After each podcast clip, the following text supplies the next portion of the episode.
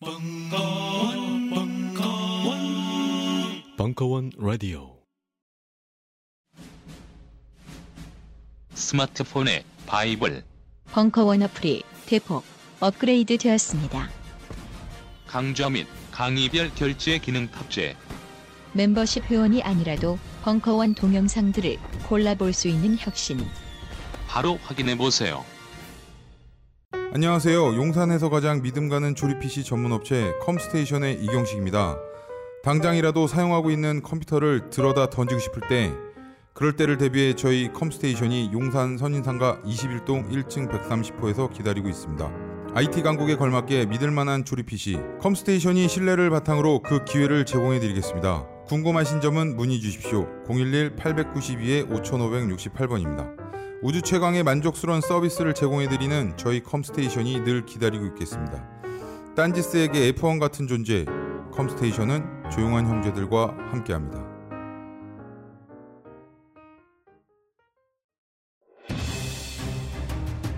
자유를 외친 신 김수영, 위대한 화가 이중섭, 전설이 된 반고흐. 그런 그들의 진짜 모습은 찌질했다.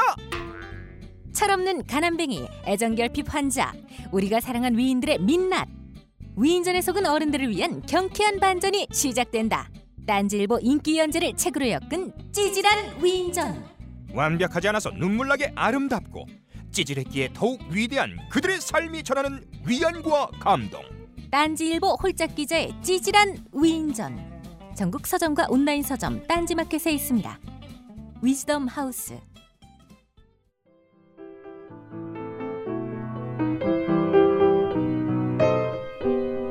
강헌 X 송창진의 All That Classic 파트 3 과거에 대한 동경과 미래를 향한 도전 사이.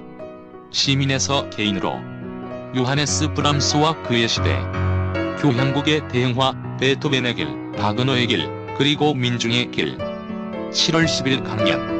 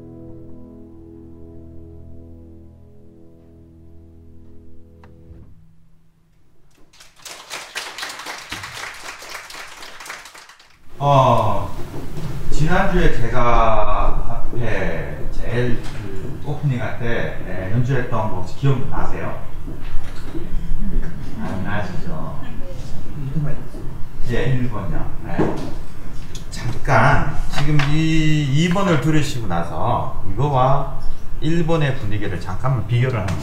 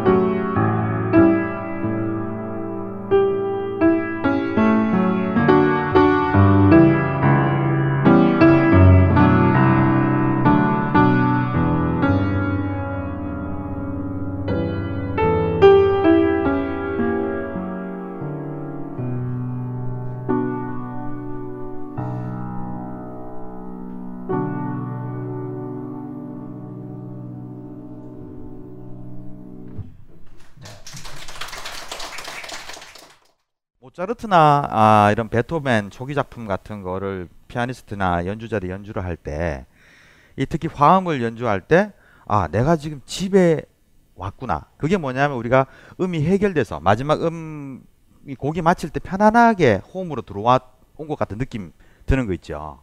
이걸 기준으로 한번 생각해 보면 지금 2번 연주한 곡과 1번 연주한 거는 완전히 좀 다른 느낌이 많이 들어요. 어떤 곡이 좀 집에서 멀리 떨어진 것 같은 느낌이 드세요? 처음에 쳤던 게 2번, 두 번째 쳤던 게 1번이에요. 2번이 아 지금 바, 방금 쳤던 거요. 아. 얘는 지금 딱 두 번째 쳤던 거, 그러니까 넘버 원이죠. 인터넷 넘버 원은 집에 한 두 번 들어와요. 집 나가서 계속 헤매고 다녀요. 들어올라 그러다가 또 살짝 들어갔다가 또 들어올라 그러다가 이걸 계속 헤매고 다니다가 집을 두 번 들어오는 거. 그런데 반면에 지금 제가 먼저 연주했던 인터메조 지금 2번 같은 경우는 명확하게 집을 들락날락 들락날락 하는 것을 그 연주자 그, 그 관객들한테 청자들한테 전달을 합니다.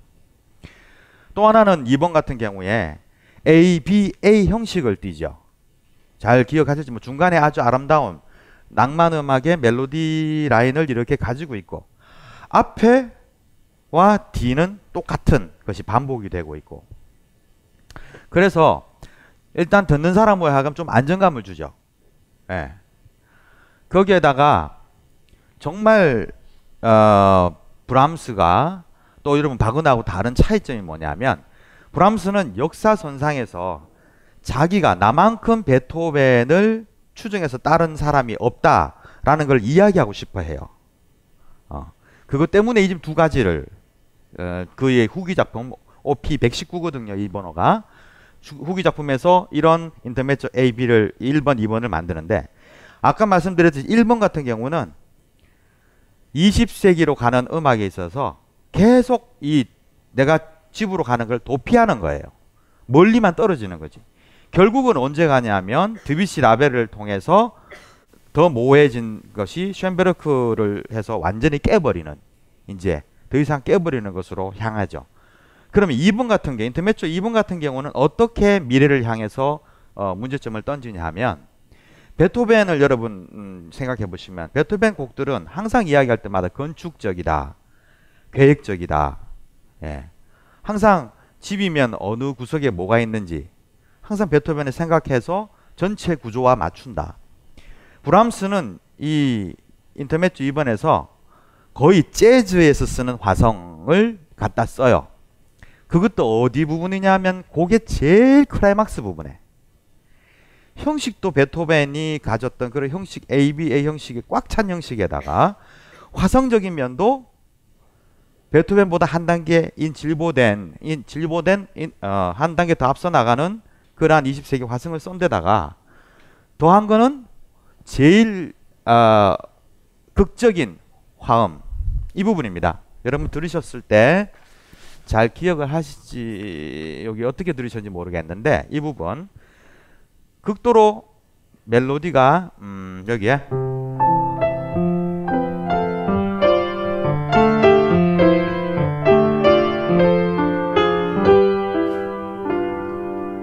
갑자기 피아니시모가 돼요.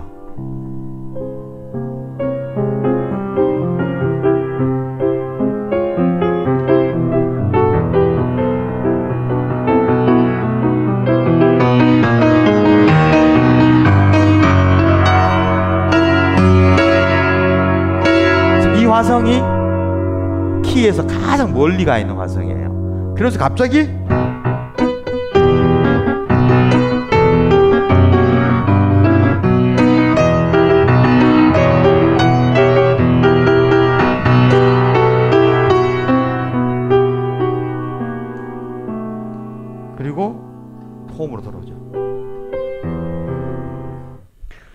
철저하게 완전히 계획이 돼 있는 내가 지금 가지고 있는 집에서 가장 멀리 가 있는 그 지점을 계획적으로 작곡에서 가장 먼 지점으로 놓아두고 역으로 계산해서 거의 한 200번 고친 것 같아요. 제 생각할 때 이걸 할 때. 간단하게 쓴 곡이지만. 네.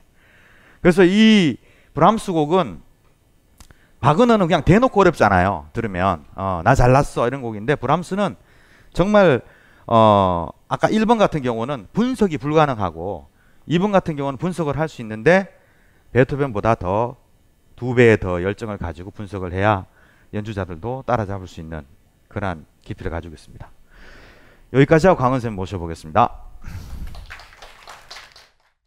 그의 이제 죽음을 향해 가는 브람스가 물론 이때의 브람스는 살아서 예술가로서의 모든 영예를 비- 빈 한복판에서 모든 영광의 환호와 갈채를 받았을 때입니다.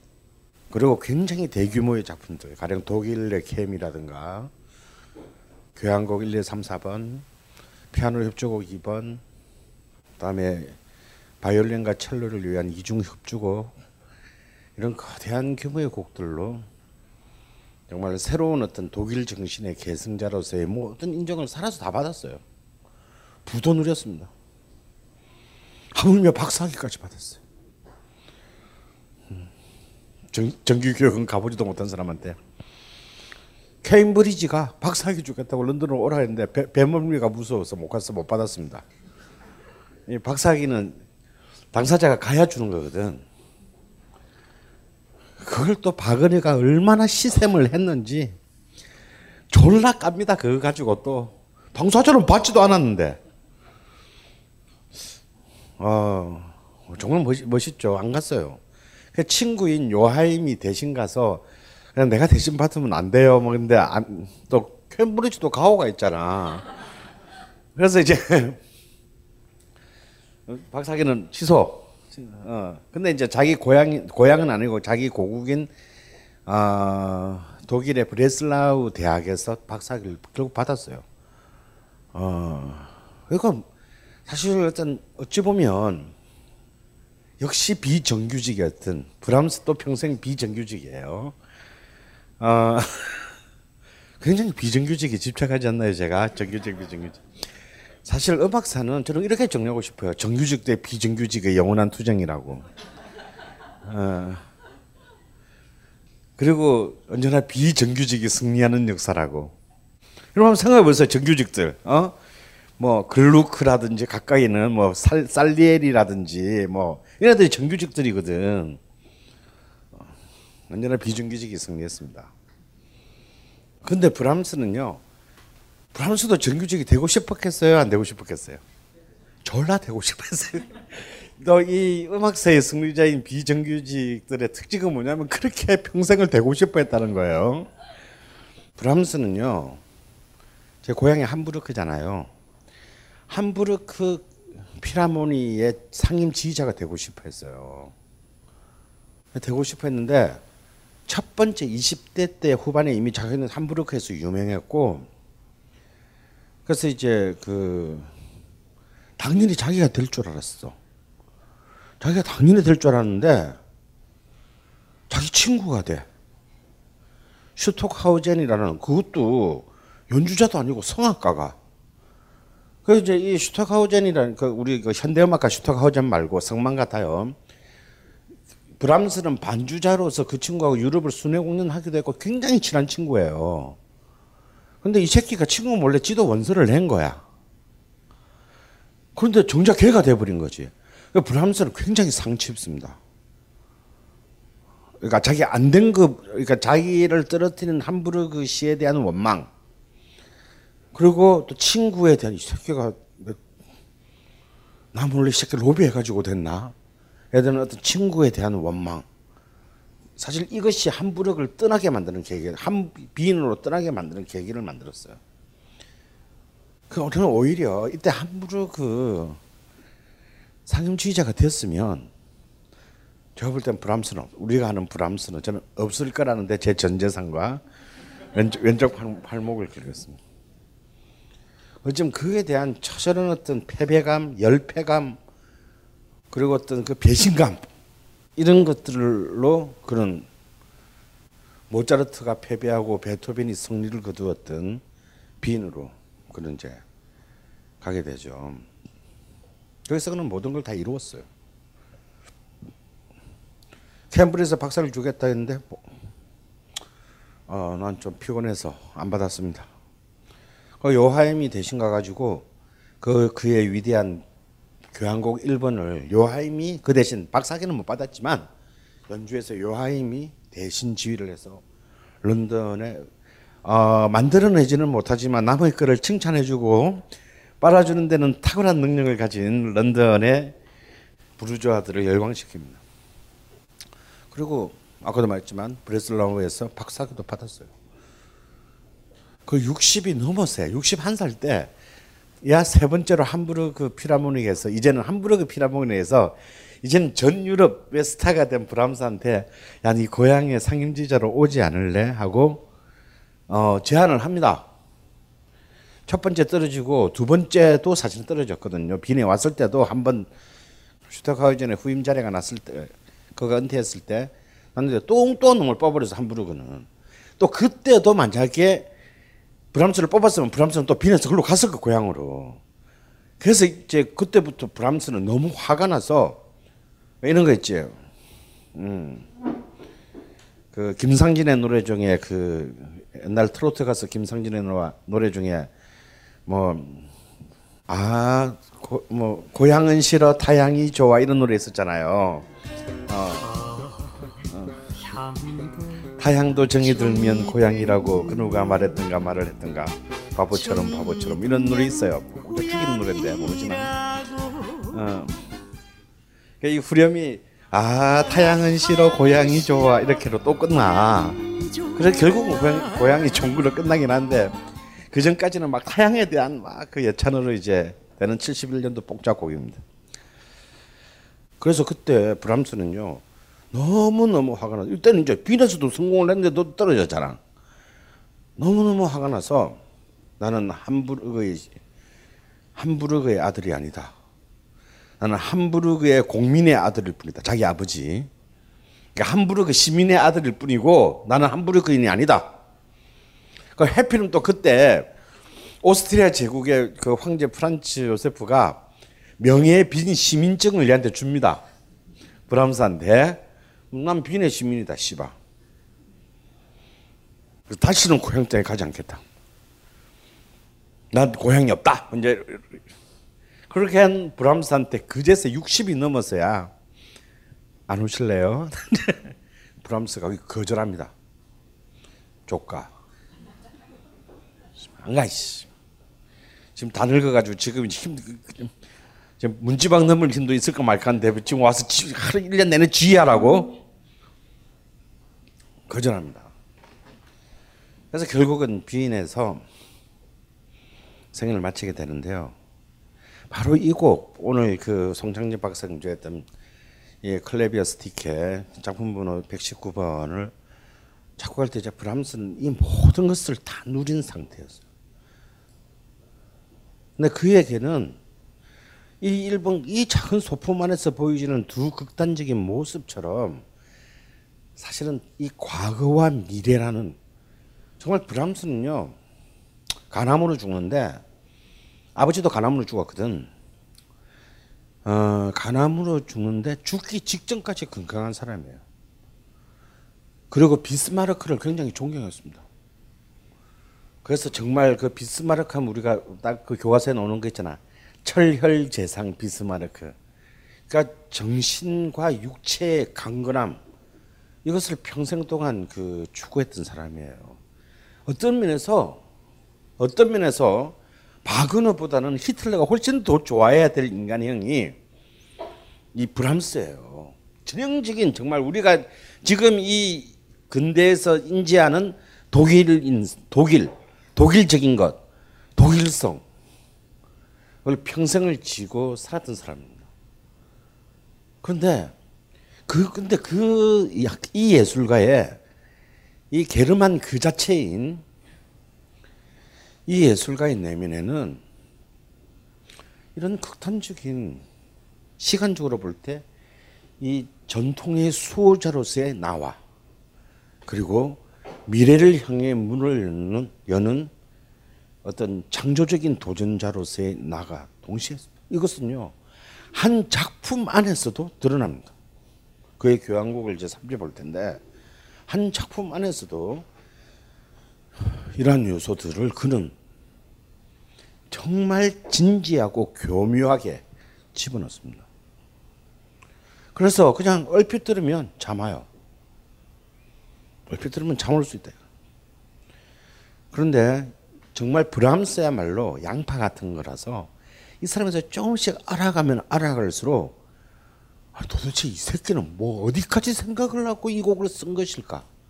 라는 굉장한 지적 감성적 호기심들을 끊임없이 그 호기심의 영감을 자극합니다. 정말 대단한 작곡가예요. 그러니까 이 사람은 바그너처럼 리스트처럼 자기를 피하라는 외적으로 화려하게 피하라는 어떤 그런 제스처나 그런 그 스타일이 전혀 없는 사람이에요. 그래서 참 고생 많이 했습니다 젊을 때. 함부르크 교향악단에 왜 안 뽑았겠어 얘를? 어? 브람스 잘하는 건 같은데. 근데 뭔가 확 어필하는 게 없으니까 안 뽑은 거야. 어, 뭐 교향악단 음료는 뭐 하늘에서 돈이 떨어지나? 그것도 다 이렇게 좀 시민들이 지지해주고 인기가 있어야 유지되는 건데 이 브람스한테 그런 게 없는 거예요.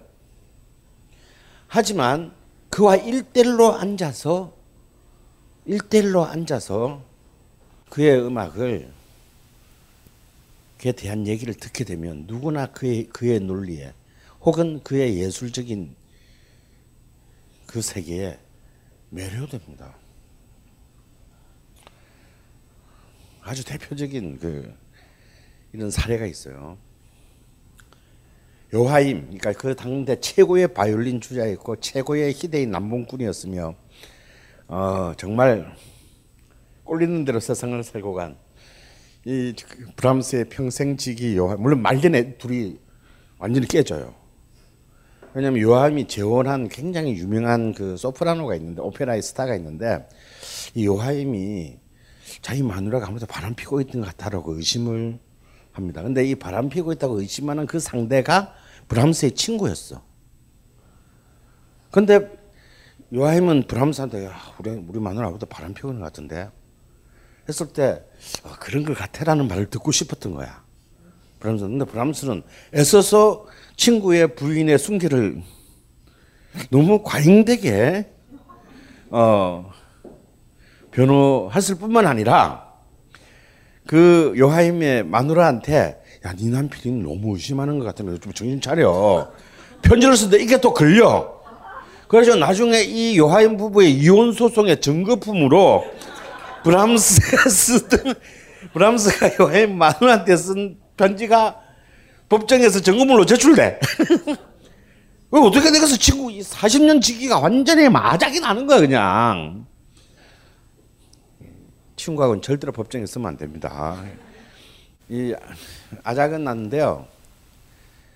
근데 이 브람스한테는 묘하게 같은 동료의 예술가들에게 존경을 담은 사랑을 끄집어내는 능력이 있었던 것 같아요. 아무도 그를 알아주지 않았던 진짜 함부로 그 촌뜨기 그 북독일의 촌뜨기 청년 시절에 또 어땠습니까? 이 19살짜리 작곡가에게 당대 최고의 비평가였다라고 할 수 있는 슈만이 알아보지 않았습니까? 슈만이 알, 슈만 언제 봤다고 얘를? 그냥 잠옷 차림으로 그냥 한 번 아침에 지집에서 보고 앞에서 피아노 소나타 1번을 연주하는 걸 한 번 봤을 뿐인데 슈만은 신이 하늘이 우리에게 보낸 선물이라고 절찬을 했대요. 그리고 그 뒤에 베토벤이 서 있다라고 주장했어. 꼭 작품 하나 그것도 피아노 곡 하나 보고 뻥치고는 너무 심한 거 아닙니까? 근데 그 슈만의 예언이 23년 뒤에 실현된다 이거야. 바로 그 교향곡 1번. 어? 상징적으로 넘버 10이라고 불리는 열, 열 번째 교향곡이라 불리는 그 1번에 들어서 그 슈만의 신탁을 그는 수행하기 위해서 23년을 한 곡을 붙들고 내려졌다. 2번은 바로 그 다음 해네요. 1번을 쓰는데 23년이 걸렸는데 2번을 쓰는 데는 반년밖에 안 걸립니다.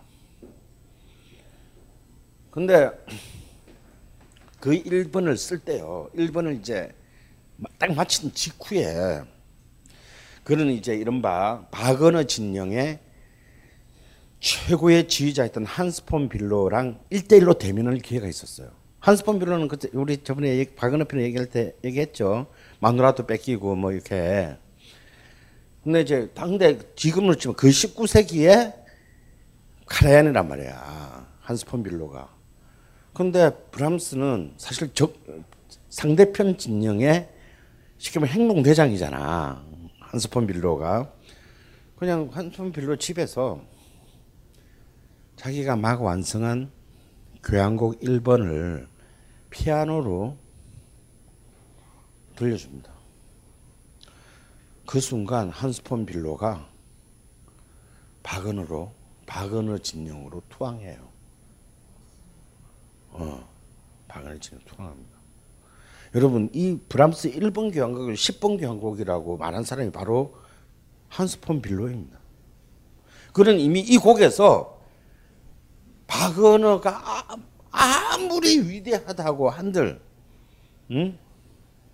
자기가 평생 동안 충성심을 바쳐온 박은호가 아무리 위대하다고 한들 정말 영원히 우리에게는 벗을 수 없는 거대한 어떤 유산인 브람 베토벤의 정신이 이렇게 새롭게 등장했다는 걸 그는 단순히 그 피아노 연주만으로 그건 지휘자니까. 피아노 연주만으로 알아본 그리고 여러분 우리 그 싸구려 그 시골 늘 말하는 거 있잖아. 서양 음악사의 3B 3B 어? 바하 베토벤 브람스 이거 만, 이 말을 만든 사람이 바로 한스 폰 빌로입니다. 그러니까 적, 적진의 최고 수장을 그냥 음악으로 데리고 올수 있었던 그 설득력이 브람스한테 있어요. 근데 물론 대중에게는 좀 까칠합니다. 브람스의 음악은. 뭐라요? 어? 여기는 약간의 약간의 음악 전문가가 아닌 우리는 좀 약간의 투자를 필요로 하는 사람이 또한 브람스다. 이 사람의 진가를 알기 위해서는 재밌는 것은요. 아, 바그너하고 브람스도 한번 만난 적이 있어요. 딱 한 번. 아직까지 이 일본 교향곡을 발표하겠죠. 그 이제 일본 교향곡을 발표한 뒤보다는 서로 절대 안 보지. 어, 왜냐 브람, 바그너한테 있어서는 어, 어 뽀글한 데 있었기. 이런 거 있잖아. 그, 쟤는 아무렇 아무렇지도 않고 아무런 뭐 나는 바그너에 반대한다 이런 뭐 이런 것을 공연에 얘기하는데 많은 사람들이 전부 반 바그너 악파에 대빵으로 브람스를 다 올려놓았다. 이게 브람스의 재능이에요. 브람스는 자기는 움직이지 않고 그냥 양대 전쟁의 수장으로 돼 옥립돼 그리고 옥립되고 난 뒤에도 뭐 부정해. 아 저 아닌데요. 뭐 아 저 저 저를 너무 그렇게 너무 과대평가하시는 거 아니에요? 부정합니다. 노라가서는 지난 시간에 얘기했던 대로 아, 전 박은호 박은혜리 아닙니다. 이렇게 얘기해서 막 사람들 헷갈리게 만들어요. 근데 절대 브람스는 박은혜는 될 수는 없지. 근데 이 브람스도 계산을 확실한 사람이야. 박은한테는 그렇게 예의를 다했지만 박은호 바로 밑에 는 바로 다음부터는 처절하게. 처절히 깠다 이거.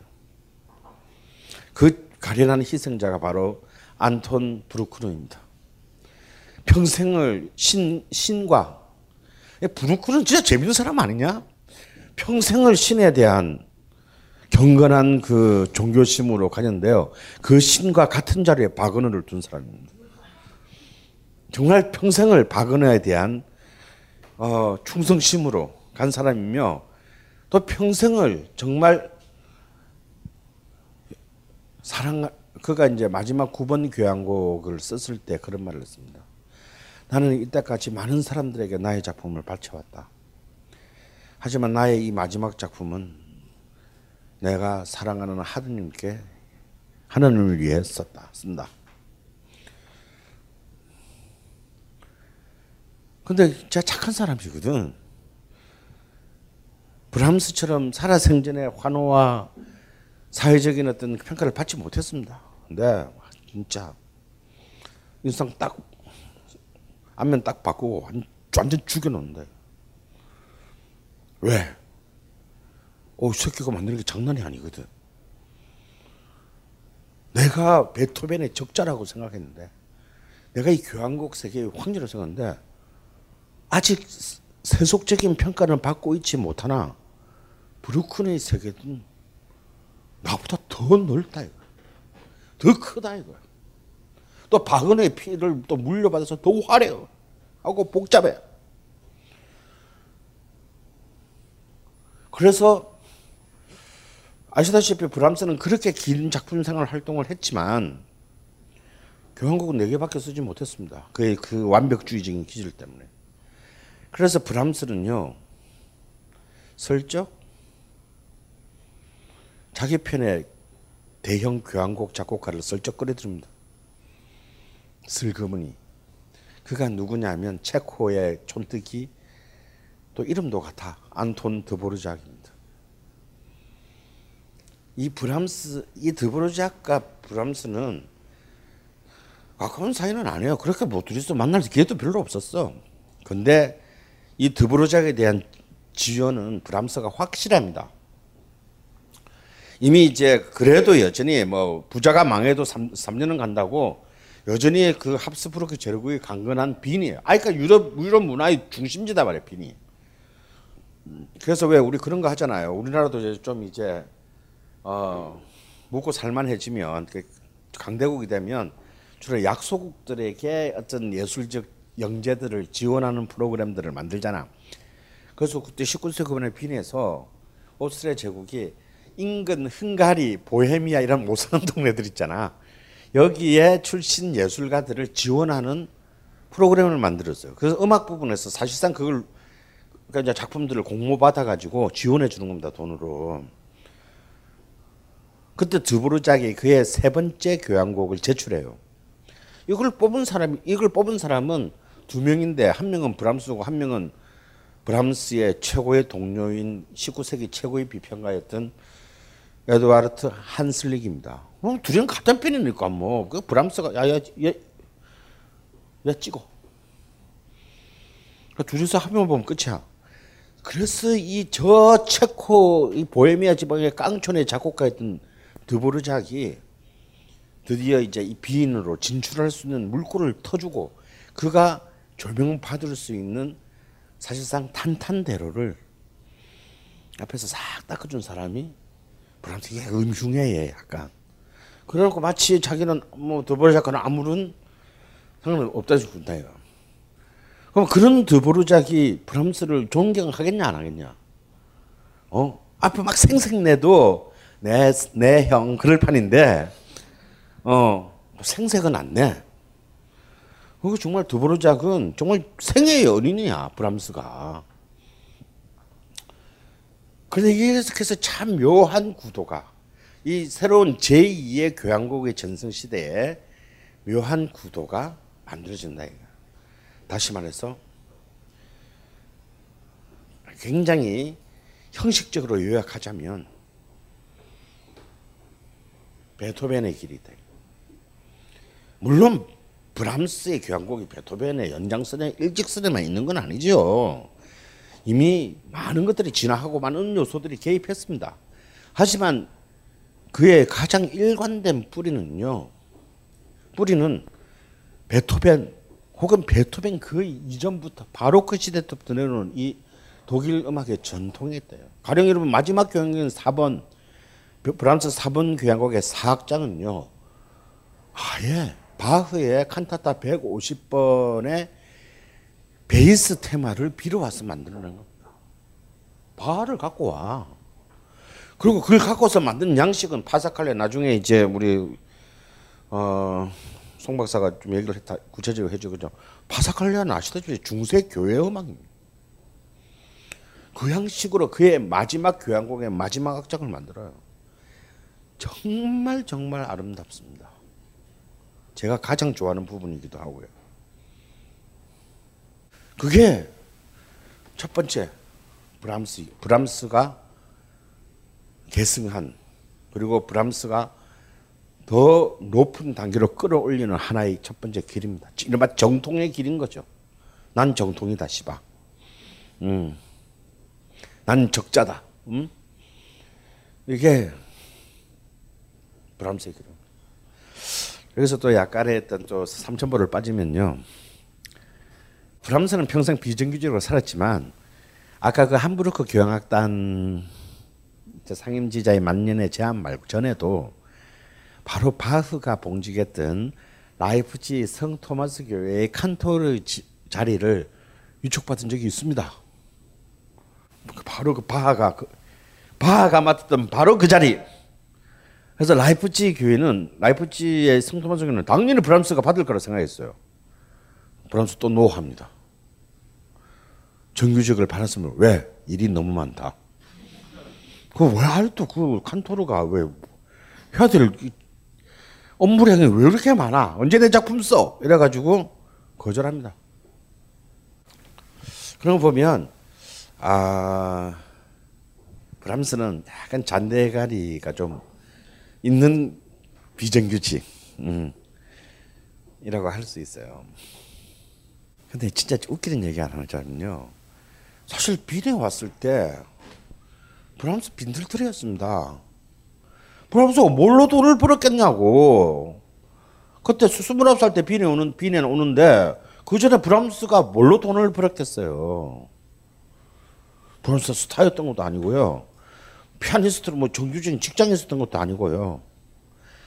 물론 이제 잠깐 이제 아주 조그만한 공국의 공주의 피아노 선생을 한 적은 있어요. 근데 그거는 이제 그냥 자연에서 그냥 밥 잘 얻어먹고 지낸 정도지 큰 급료를 받았던 건 아니야. 어, 뭔 돈이 있겠어 얘가. 사실 빈들터리로 왔어요. 왔는데 얘한테 얘가 돈을 하, 이 사주를 봐야 돼 얘를. 근데 얘가 돈을 어디서 버느냐 면 엉뚱한 데서 돈을 벌어요. 바로 흥가리 흥가리안 댄스.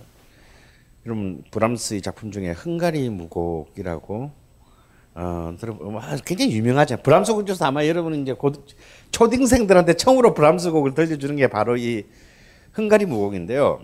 당연히 이 제목에서 알 수 있듯이 아니 왜 함부르크 출신이 Hungarian 무곡이래?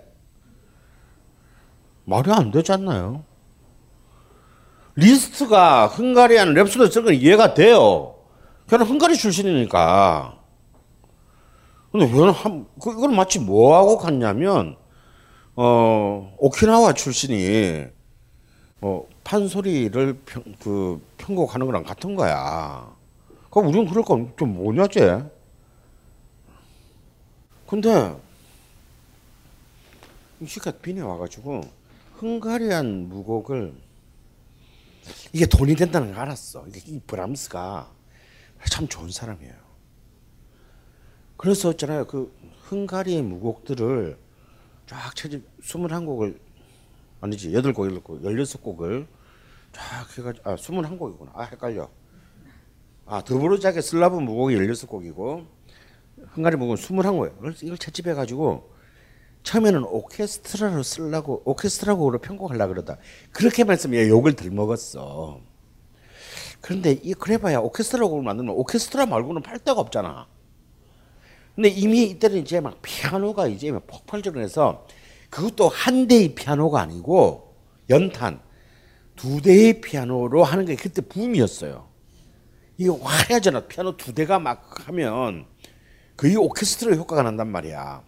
그래서 이렇게 잔을 탁 걸려가지고 이걸 갖다 두 대의 피아노를 위한 곡으로 편곡을 합니다.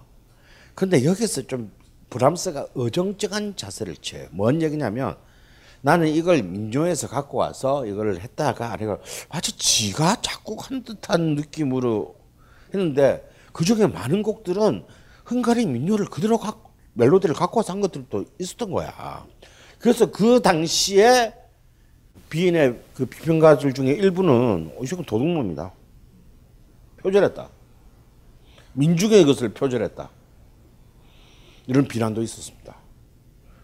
그런 비난을 감수하면서까지 이걸 피아노 연탄곡으로 만들어서 발표했는데 이게 시쳇말로 대박이 난다. 그래가지고 사실은 브람스가 세게 땡깁니다. 이미 이제 이 당시에는 이제 베토벤, 슈만 시절과는 비교도 할 수 없는 악보 시장. 그러니까 지금으로 따지면 뭐겠어요? 음반 시장이죠. 거대한 음반 시장, 악보 시장이 만들어져 있었고 여기서 순식간에 약간의 명예를 훼손한 대가로 땡겨요. 그래서 여기서부터 브람스는 좀 사실은 굉장히 자신만의 호흡과 템포로 작품 활동을 해 나갈 수 있는 물질적인 기반을 스스로 만들어낸 겁니다. 보통 얘기가 아니에요. 그래서 그의 음악은 이 성품만큼이나 치밀하고 신중합니다. 함부로 여러분에게 나 이거 보여주면 너 혹가겠지? 이런 식의 천박한 유혹을 하지 않아요. 그래서 옷을 벗어도 천천히 한 개씩 보는데 옷이 너무 많아. 근데 이게 더 꼴려 사실은. 그게 브람스다 이거.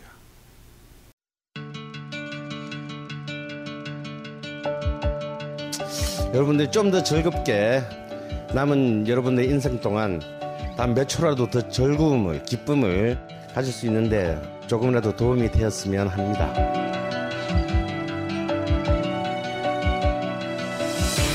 미국 역사에서부터 비엔나 궁정을 거쳐 한국 근현대사까지 강헌이 주목한 음악사의 역사적 장면들. 음악평론가 강헌의 첫 책 출간 이름하여 전복과 반전의 순간 지금 바로 딴지마켓에서 구매하실 수 있습니다.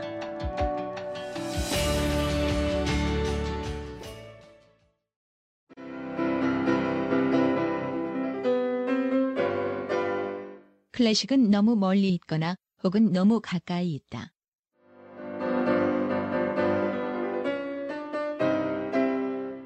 재수 없는 천재주의 예술 사관이 아닌 시대 속 존재로서의 클래식 음악사. 지휘자 겸 피아노 박사의 실현과 함께하는 퍼포먼스형 강좌. 시대 정신과 음악 양식 모두를 아우르는 입체적 이해.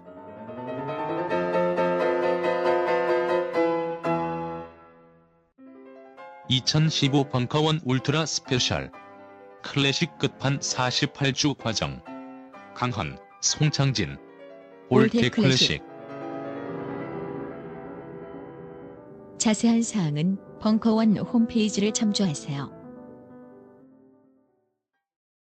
각종 사회 비리와 거짓말에 처절한 똥침을 날려온 딴지일보가 마켓을 열었습니다. 기자들이 검증해 믿을 수 있는 상품들을 은하계 최저가로 판매하여 명랑한 소비문화 창달에 이바지할 딴지마켓. 이제 신뢰를 쇼핑하세요.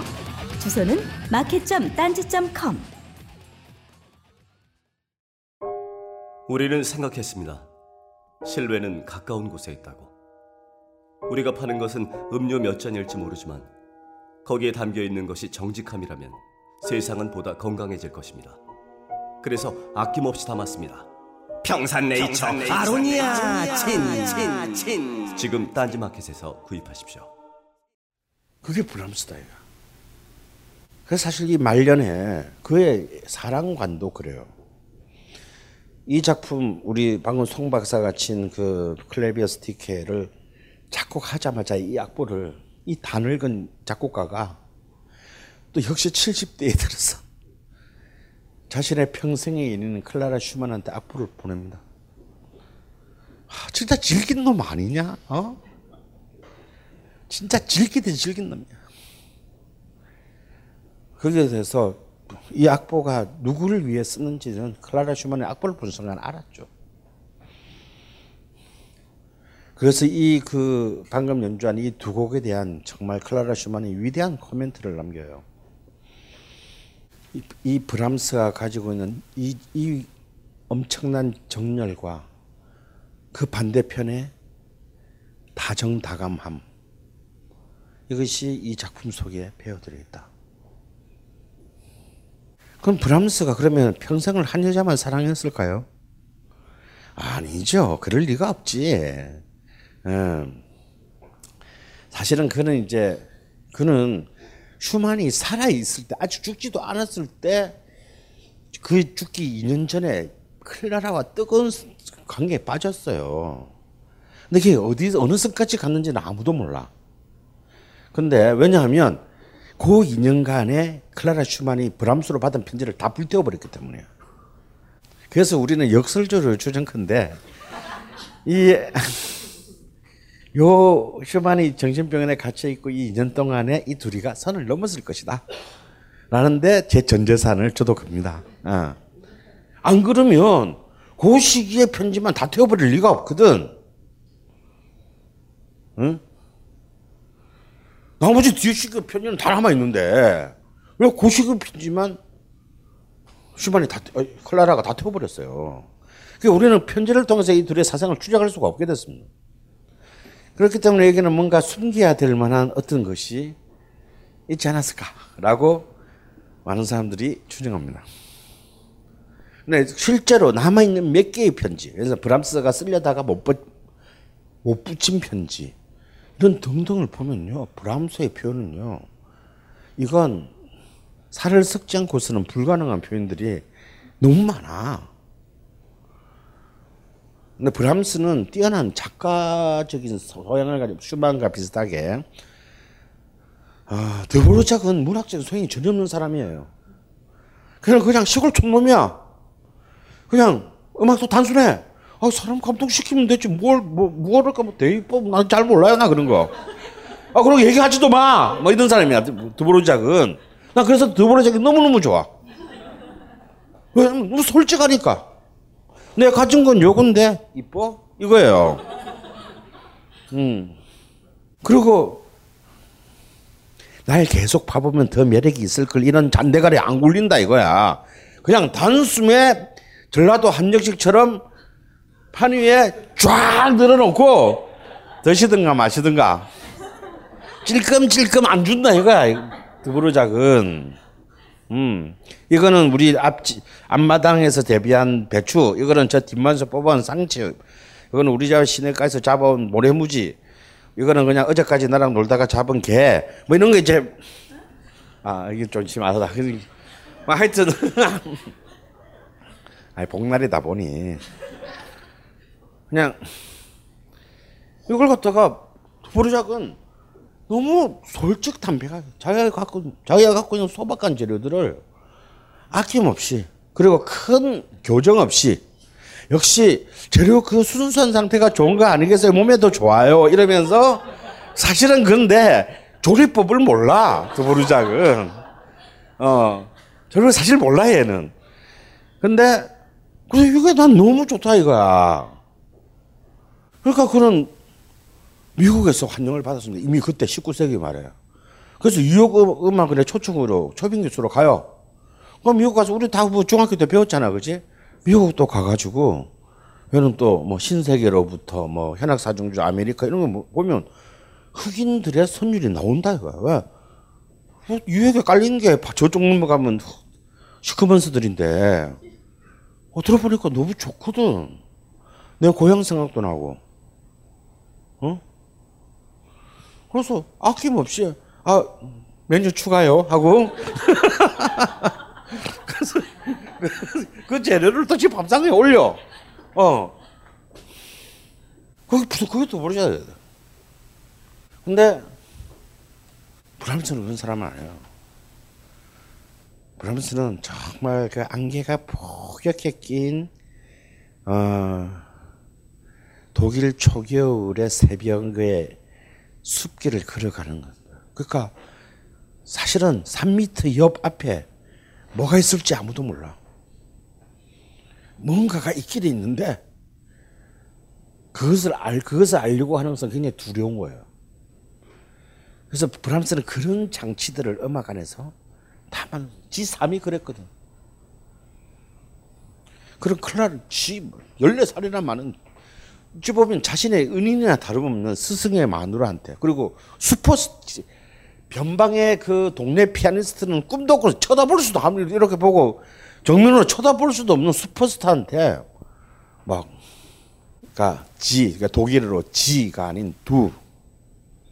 지는 이제 예를 들어서 부인 이런 뜻이라면 두는 뭐냐면 자기야 이런. 이런 표현을 막, 막 쓴다. 근데 정작 슈만이 죽고 클라라가 정신을 차립니다. 왜? 나는 여섯 명이 되는 아이를 키워야 되는 엄마예요. 더 이상 불장난을 할 수는 없어.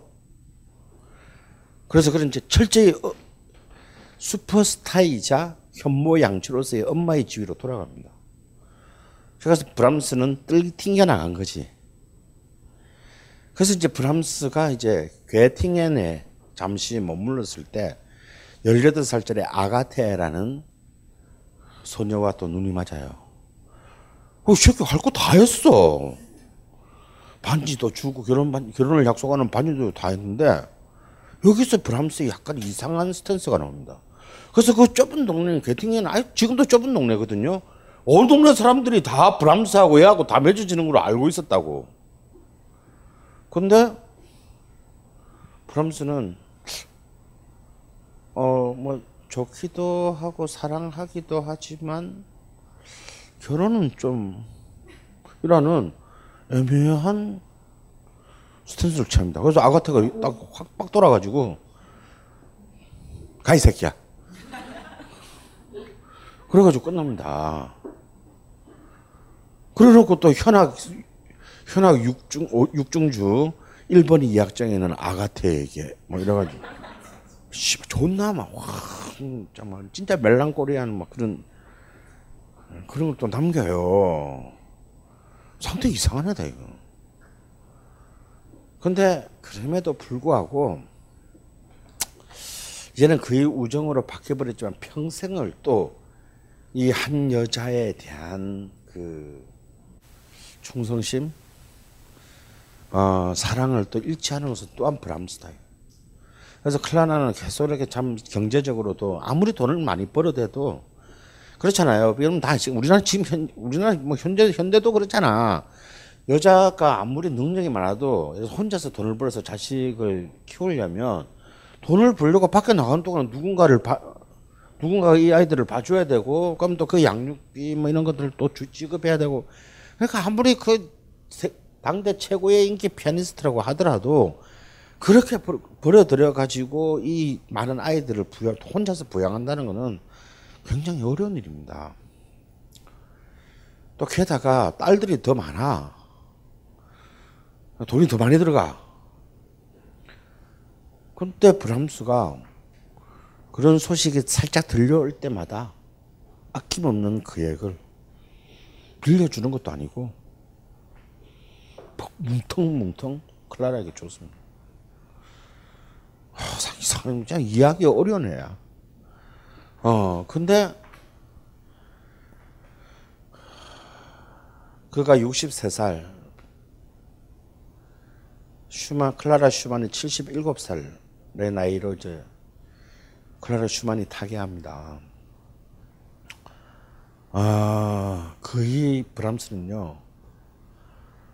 그 프랑크푸르트에서 타계를 했는데 근데 이제 그때 마지막 집이 클라라 슈만의 마지막 집이 프랑크푸르트거든요. 프랑크푸르트에서 타계를 했는데 아, 슈만이 아, 브람스가 그 프랑크푸르트까지 미친 듯이 그때 이미 기차가 놓여졌을 거예요. 기차를 타고 프랑크를 하는데 너무너무 슬픈 나머지 기차를 잘못 타. 기차를 잘 못 타요. 엉뚱한 기차를 타고 가가지고 장, 장례식에 참석을 못 합니다. 그래서 응 울면서 이제 근데 장지든 본이야. 어. 그래서 프랑크푸르트 장례식에는 참석을 못 하고 이제 그 프랑크푸르트에서 3일 뒤에 이제 보온으로 이제 자, 옮겨져서 장지에 들어간 날에 도깅 돌아가지고 보온으로 와가지고 그 장례식에 참석하죠. 여기서 브람스는 이제 그런, 그런 유명한 또 말을 남겼습니다. 내가 내가 평생 동안 사랑한 단 한 사람이 을 나는 지금 잃었다. 이런 고독 속에서 살아가야 할 이유가 더 남아 있을까? 라는 존나 폼나는 말을 또 어, 이게 립스빗인지 언플이라 그러지 요새 언론 플레이어인지는 잘 모르겠지만 유명한 말을 남겨요. 그리고 이제 곧 브람 바, 브람스 역시 이제 그 클라라 슈만의 길을 따라가게 됩니다. 참 굉장히 단순 그런 점에서 클라라 슈만은요 그 40년 동안의 그 애정 우정을 통해 애정 and 우정을 통해서 어쩌면 브람스의 음악 세계를 가장 잘 들여다본 사람이 아닐까 싶어요. 클라라 슈만이 보기에 브람스의 음악의 본질은 뭐냐면 아까 말한 이 작품 방금 연주한 곡을 두고 말한 쉽게 말해서 낭만주의적인 열정과 그리고 그 디테일에 굉장히 정교한 다정다감함. 이런 낭만주의적 열정과 디테일적 다정다감, 다, 다정다감함이 형식을 중시하는 거대한 고전주의적인 토대 위에 올려져 있는 것이 브람스의 음악의 정수라고 생각을 했습니다. 그리고 놀랍게도요, 빈 사이, 19세기 후반의 빈의 청중들은 바로 이 브람스의 음악을 받아들입니다. 이, 이 허영과 타락의 도시가 이 브람스의 음악을 받아, 베토벤도 안 받아들였던 도시가 브람스의 음악을 받아들입니다. 그는 어쩌면 베토벤이 살아생전 때 그를 비난하고 홀대했던 것에 대한 일종의 부채의식일 수도 있고 이미 그 베토벤 시대 때의 그 청년 세대들, 베토벤을 열광했던 빈의 청년 세대들이 이제는 다시 다음 세대를 낳은 바로 그때 이게 다시 말해서 베토벤 학습 효과의 어, 특징일 수도 있지만 지금 바로 브람스가 있는 그 시대 마치 여러분 이 생각을 계속 하셔야 돼요. 베토벤 우리 베토벤만 생각합니다. 베토벤 보면 근데 베토벤이 막 말년에 막 우리가 아는 7번, 8번, 9번 뭐 이런 글작들을 쓸 때 정작 빈에서는 로시니의 오페라 부파가 그냥 완전히 대박 터지고 있었다는 걸 알아야 돼요. 브람스의 음악이 19세기 후반에 그 빈의 빈 빈의 그 참 애호가들을 끌어들이는 것 같지만 그때 빈 전체가 열광했던 것은 뭐냐면요. 요한 슈트라우스의 왈츠곡이에요. 왈츠곡과 박쥐를 비롯한 오페레타들을 열광하고 있었습니다. 근데 재밌는 거는 브람스와 이 요한 슈트라우스 주니어와의 관계예요. 브람스하고 요한 슈트라우스 관계는 너무 좋았어. 브람스는 또 이상하게 이게 사실 자기는 함부르크에서 온 이방인이잖아. 요한 슈트라우스 주니어는 이제 진짜 빈 적자고. 이 빈의 적자인 요한 슈트라우스의 사실은 어찌 보면 쾌락적이고 단순하게 이를 데 없는 왈츠곡에 대해서 극찬을 아끼지 않았습니다. 난 이런 거 보면 브람스가 진짜 음스러운 놈이라는 생각이 들어. 그의 그 대표적인 오페레타인 박쥐를 보고요, 막. 인간으로 할 수 있는 모든 찬사를 다 했어요. 그런 근엄함의 극치를 보여있는 가오의 끝인 브람스로부터 그런 찬사를 받은 요한 슈트라스의 마음은 어땠겠습니까? 응? 요한 슈트라스는 지 작품이 빈에서 브람스가 거둔 세속적이고 경제적인 성공하고는 비교가 안 되는 부를 쌓았어요. 아예 궁전을 만들어서 지, 지가 거처하는 얼마나 돈을 많이 벌었으면. 별장도 막 별궁도 만들고 그랬어요. 돈을 하도 많이 벌어가지고 거기에 브람스를 다 초청해가지고, 응? 초청해가지고 막 온갖 명사들하고 이렇게 이게 이게, 자기의 트로피지 트로피. 근데 또 근데 꼭 또 그렇게 함, 하면은 그러니까 둘이 또 속궁합이 잘 맞았어야 되는데 또 브람스는 또 지가 싫어하고 경미라는 애가 파티에 여기 있으면 막 대놓고 또 막 신경 쓰려고 화를 냈다는 거야. 그래서 호스틴 요한 슈트라스를 난자게 또 만들었어. 그러니까 참 브람스는 그래하기 어려운 놈이야. 음.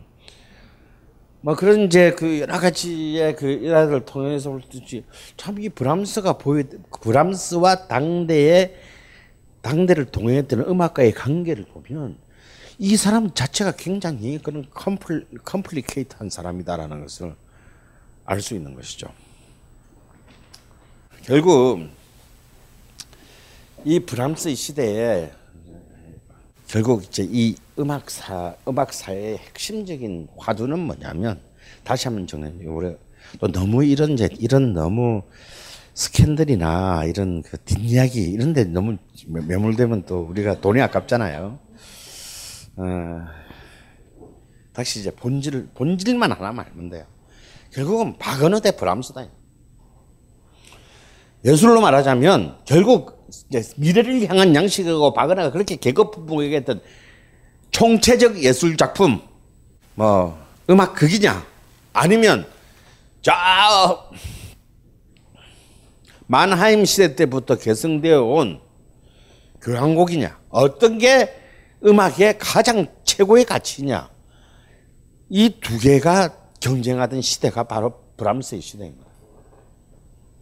어쩌면 그랬기 때문에 그 강박이 브람스 주의를 조여오고 있었기 때문에 단순히 수만의 유훈이 아니더라도 브람스가 일본 교향곡을 쉽게 발표할 수 없었던 이유였어요.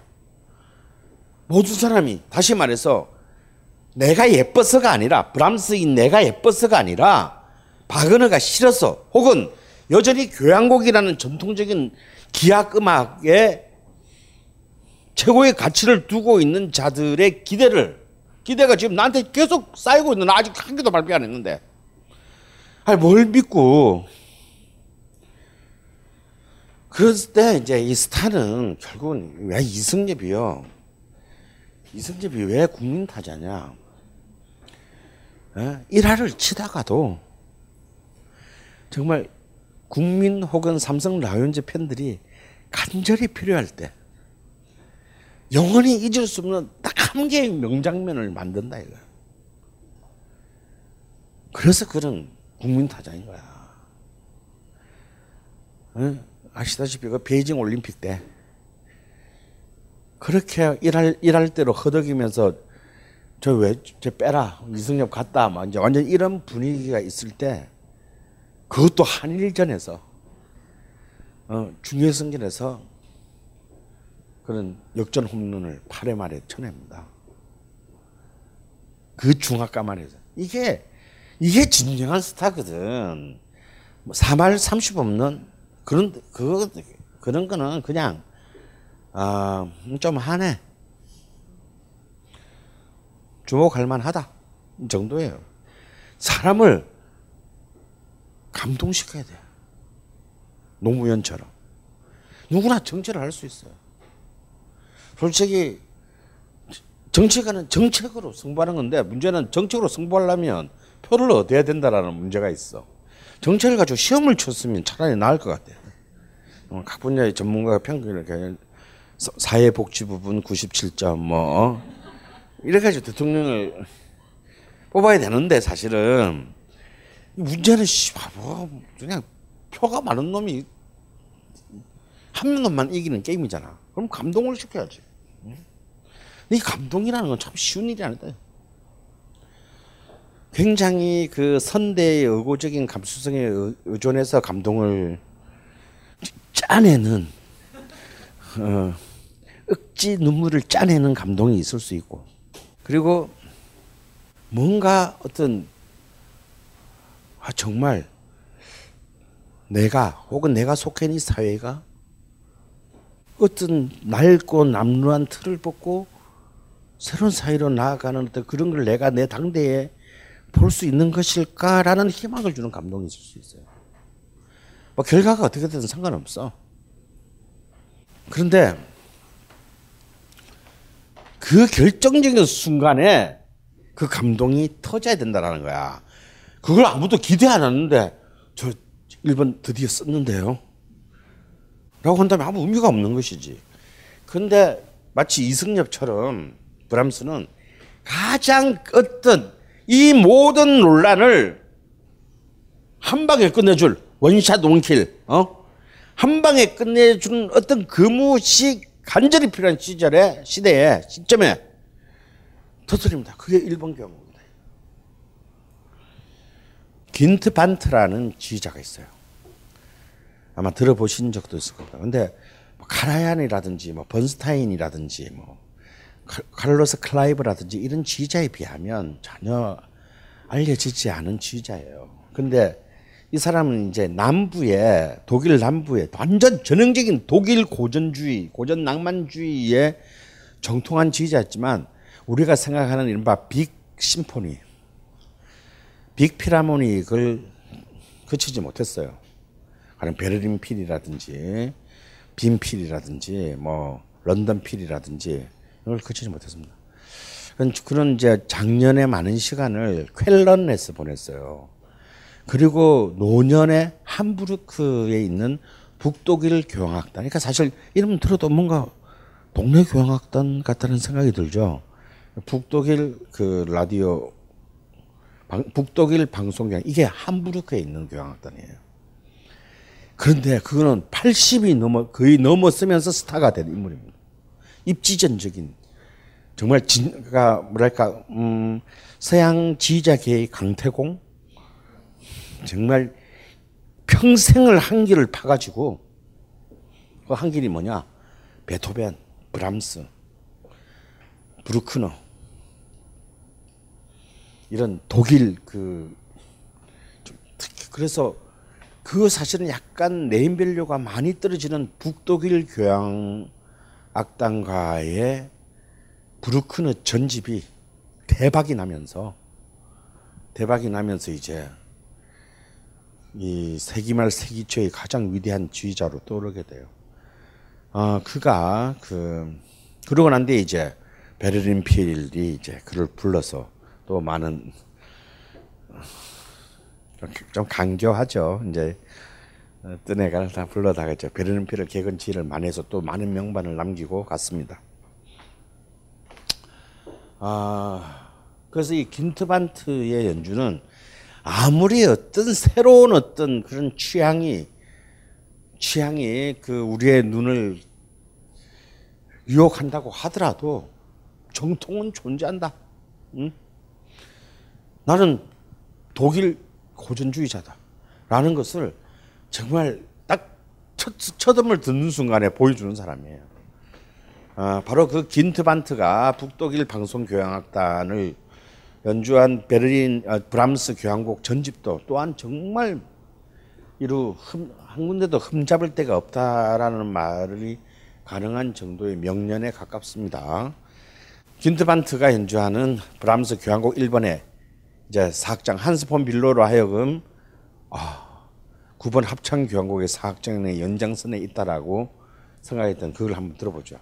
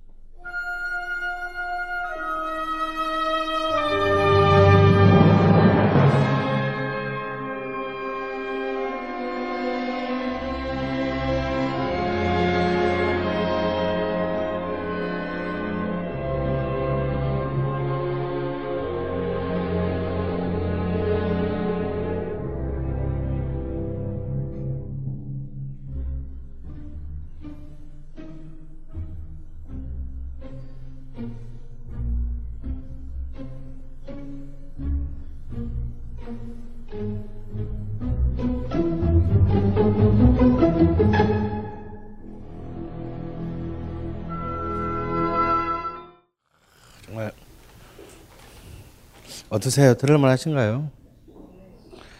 아, 이거는요, 진짜 클라라 슈만의 마음으로 들어야 돼. 나, 내가 만약에 클라라 슈만이었으면 정말 확 울었을 것 같아요. 어, 남편이 23년 전에 예언한 게 이렇게 이제 오는 거잖아요.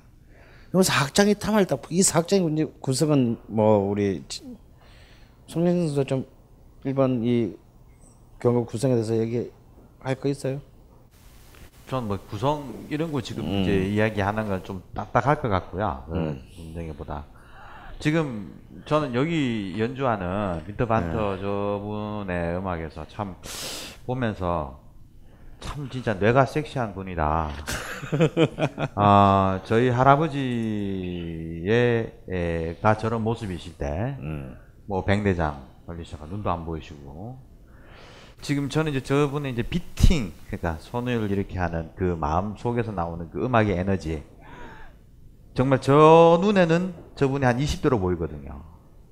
지휘자의 에너지와 눈에 들어가는 큐 사인 음악 전체를 휘감아 당기는 그 에너지 그냥 아마 지휘봉에서 딱 내려와서 걸으면 그냥 이만 이렇게 걸어질 거예요 진짜.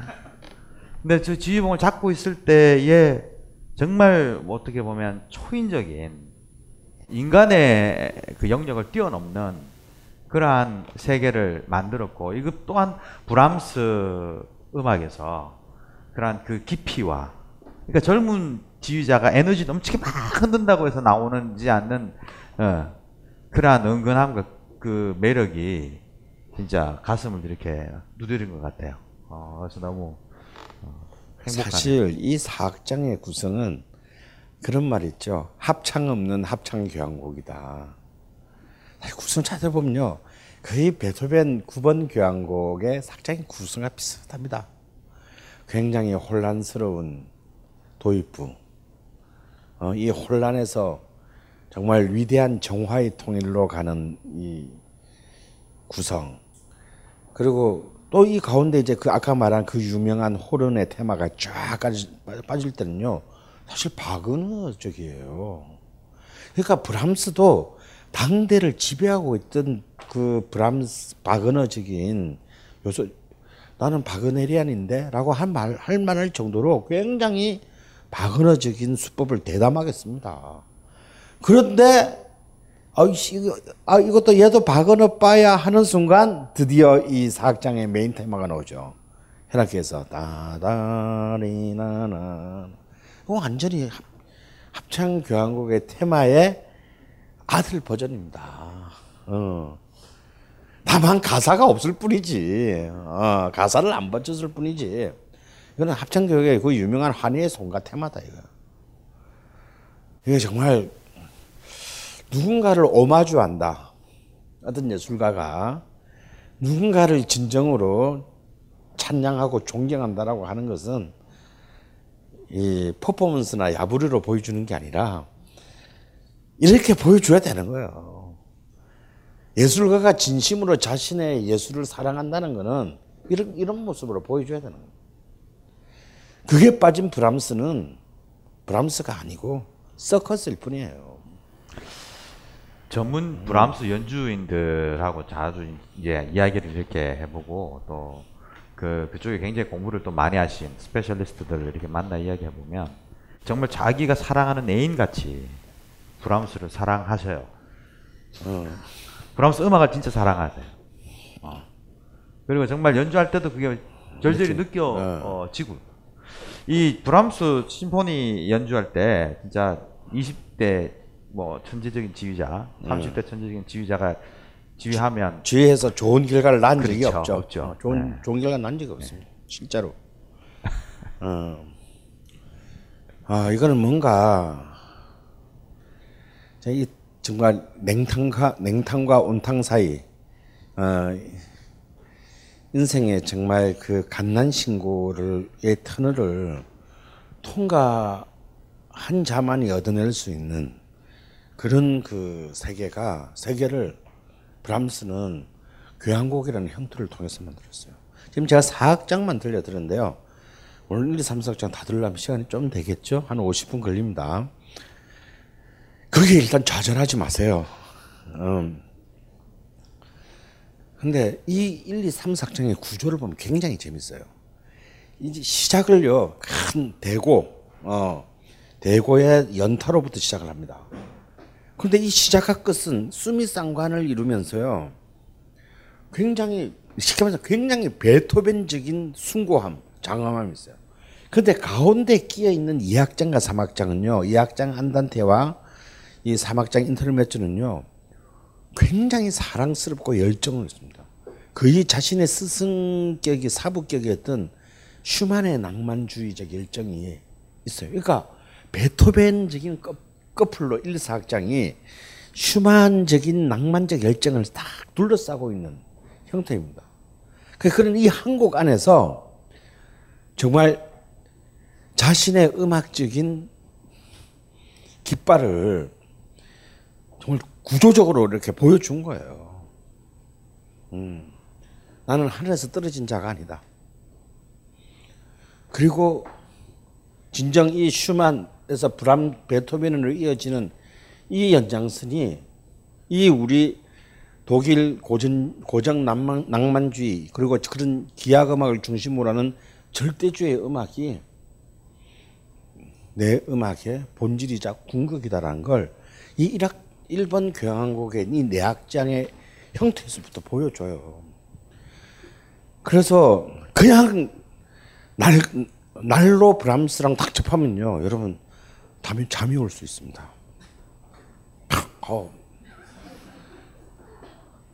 10분으로 줄일 수 없나? 10분이면 재밌게 들을 텐데 들을 수 있어요. 근데 마지막 팁을 하나 하면 베토벤을 들, 아, 브람스를 들 때는요. 베토벤과 슈만 혹은 맨델스존 이런 낭만주의의 음악을 한 번쯤은 정말 관통한 뒤에 브람스에 들어가면 이 두 개가 어떤 앞에 두 개의 거대한 흐름들이 어떻게 브람스에 와서 새롭게 또 새로운 세계를 우리에게 어느 누구도 만들지도 가보지도 못했던 새로운 세계를 열어주는지를 정말 입체적으로 여러분을 느끼게 해줘요. 어, 한 가지 이렇게 음악을 들으실 때, 그러니까 후기 낭만 쪽에 와서 이제 팁을 좀 하나를 드리면, 모차르트라든지 베토벤 같이 그 멜로디 선명성이 좀 많이 떨어져요. 그러니까 어떤 강한 멜로디에 의해서 어떤 곡을 기억할 수 있는 선명성이 떨어지고, 이게, 이게 뭐지? 그러니까 들었던 것 같긴 한데, 제대로 이제 잘 기억을 하지 못하는 그- 그런 경우가 생기거든요. 그래서 이때 좀 거시적인 분위기로 좀 음악을 들으셨으면 하는 거예요. 그러니까 내가 이 들었는데 아, 이 음악을 들으면 아, 브람스 같은 느낌이 나는 곡이구나. 아, 이건 브람스 곡이겠다. 아니면 브루크너 이제 들으실 거지만 브루크너 곡을 들으면 아, 이- 이거는 브루크너 곡이다. 브람스와 브루크너는 아, 이런 차이점이 있겠구나. 아, 브루크너를 들으면서 브람스라고 생각하면 이건 좀 많이 좀 멀리가 있는 거니까. 그러면서 또 그 드보르작하고 또 완전히 지금 아까 말씀하신 이 세 가지는 완전히 지금 다른 그 그걸 구분할 수 있고 그건 뒤에서 분명히 여러분들 그 그 이 수업을 통해서 거기까지는 제가 올 수 있을 거라는 생각이 들거든요. 그래서 쉬워요. 네. 그냥 이 세 명의 교향곡을 한 30번씩만 들으면요. 그냥 딱 그냥 자다가도 음, 이렇게 구별해 낼 수 있습니다.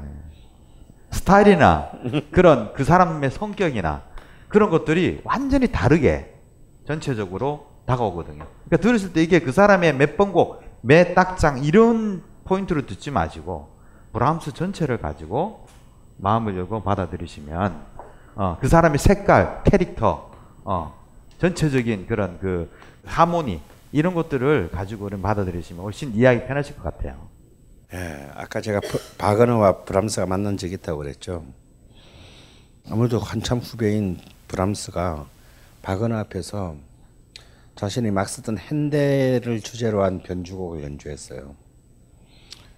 어, 브람스에 대한 바그너의 처음이자 마지막 언급은 이겁니다. 그토록 낡아 빠진 걸 갖고도 좀 재주 있는 사람 손에 들어가면 좀 적당히 들을 만해지네.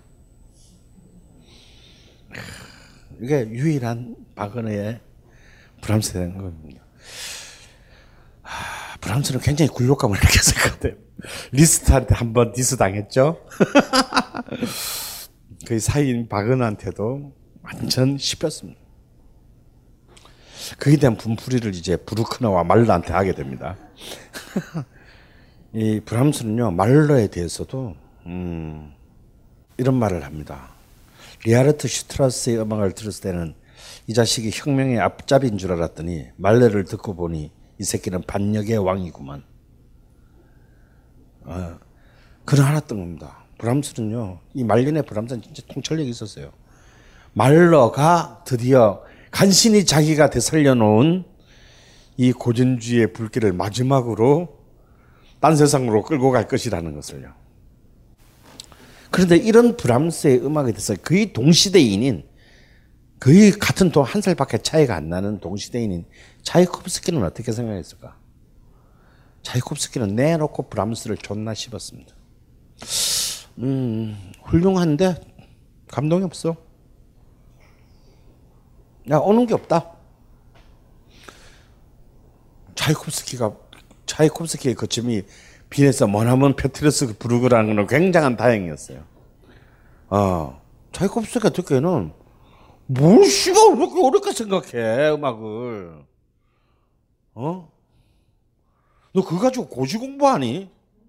이게 차이콥스키 입장이었어요. 아니 왜 악보를 가지고 고시 공부를 하냐고. 자, 이 말은요. 이 말은 굉장히 굉장히 역설적으로 거의 같은 동시대인 사실 얘가 1, 2, 3, 4번 작 발표할 때 차이콥스는 4, 5, 6분을 발표해요. 지금 차이콥스키는 우리 다음 챕터지만 시대가 D가 아니야. 그게 같은 시대야. 그게 동시대라고. 근데 이제 여기서 자, 여러분 차이콥스키는요. 어떻습니까? 가요야. 민혜경의 그 노래도 있잖아. 어. 당신의 뭐내 인생의 반은 그대에게 있어요. 뭐 이거 나머지도 나의 것은 아니죠 이 노래.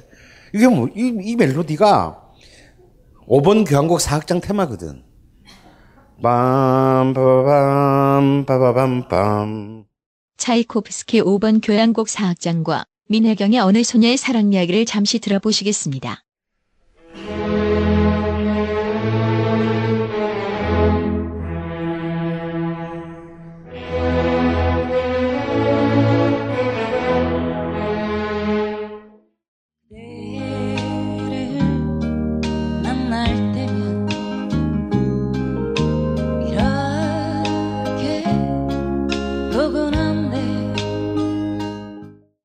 두 곡을 동시에 들어보겠습니다.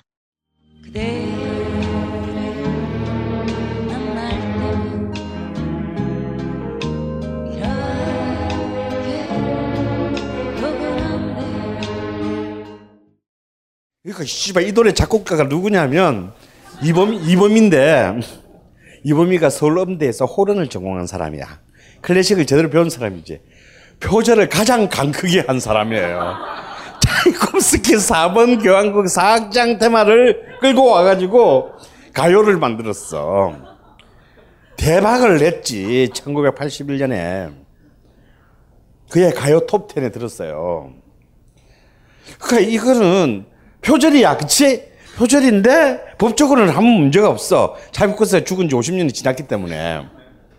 근데 문제는 이것을 이범이 작곡으로 발표했다라는 거야. 이건 도덕적인 문제는 될 수 있지만 어, 저작권 위반 사항은 아니에요.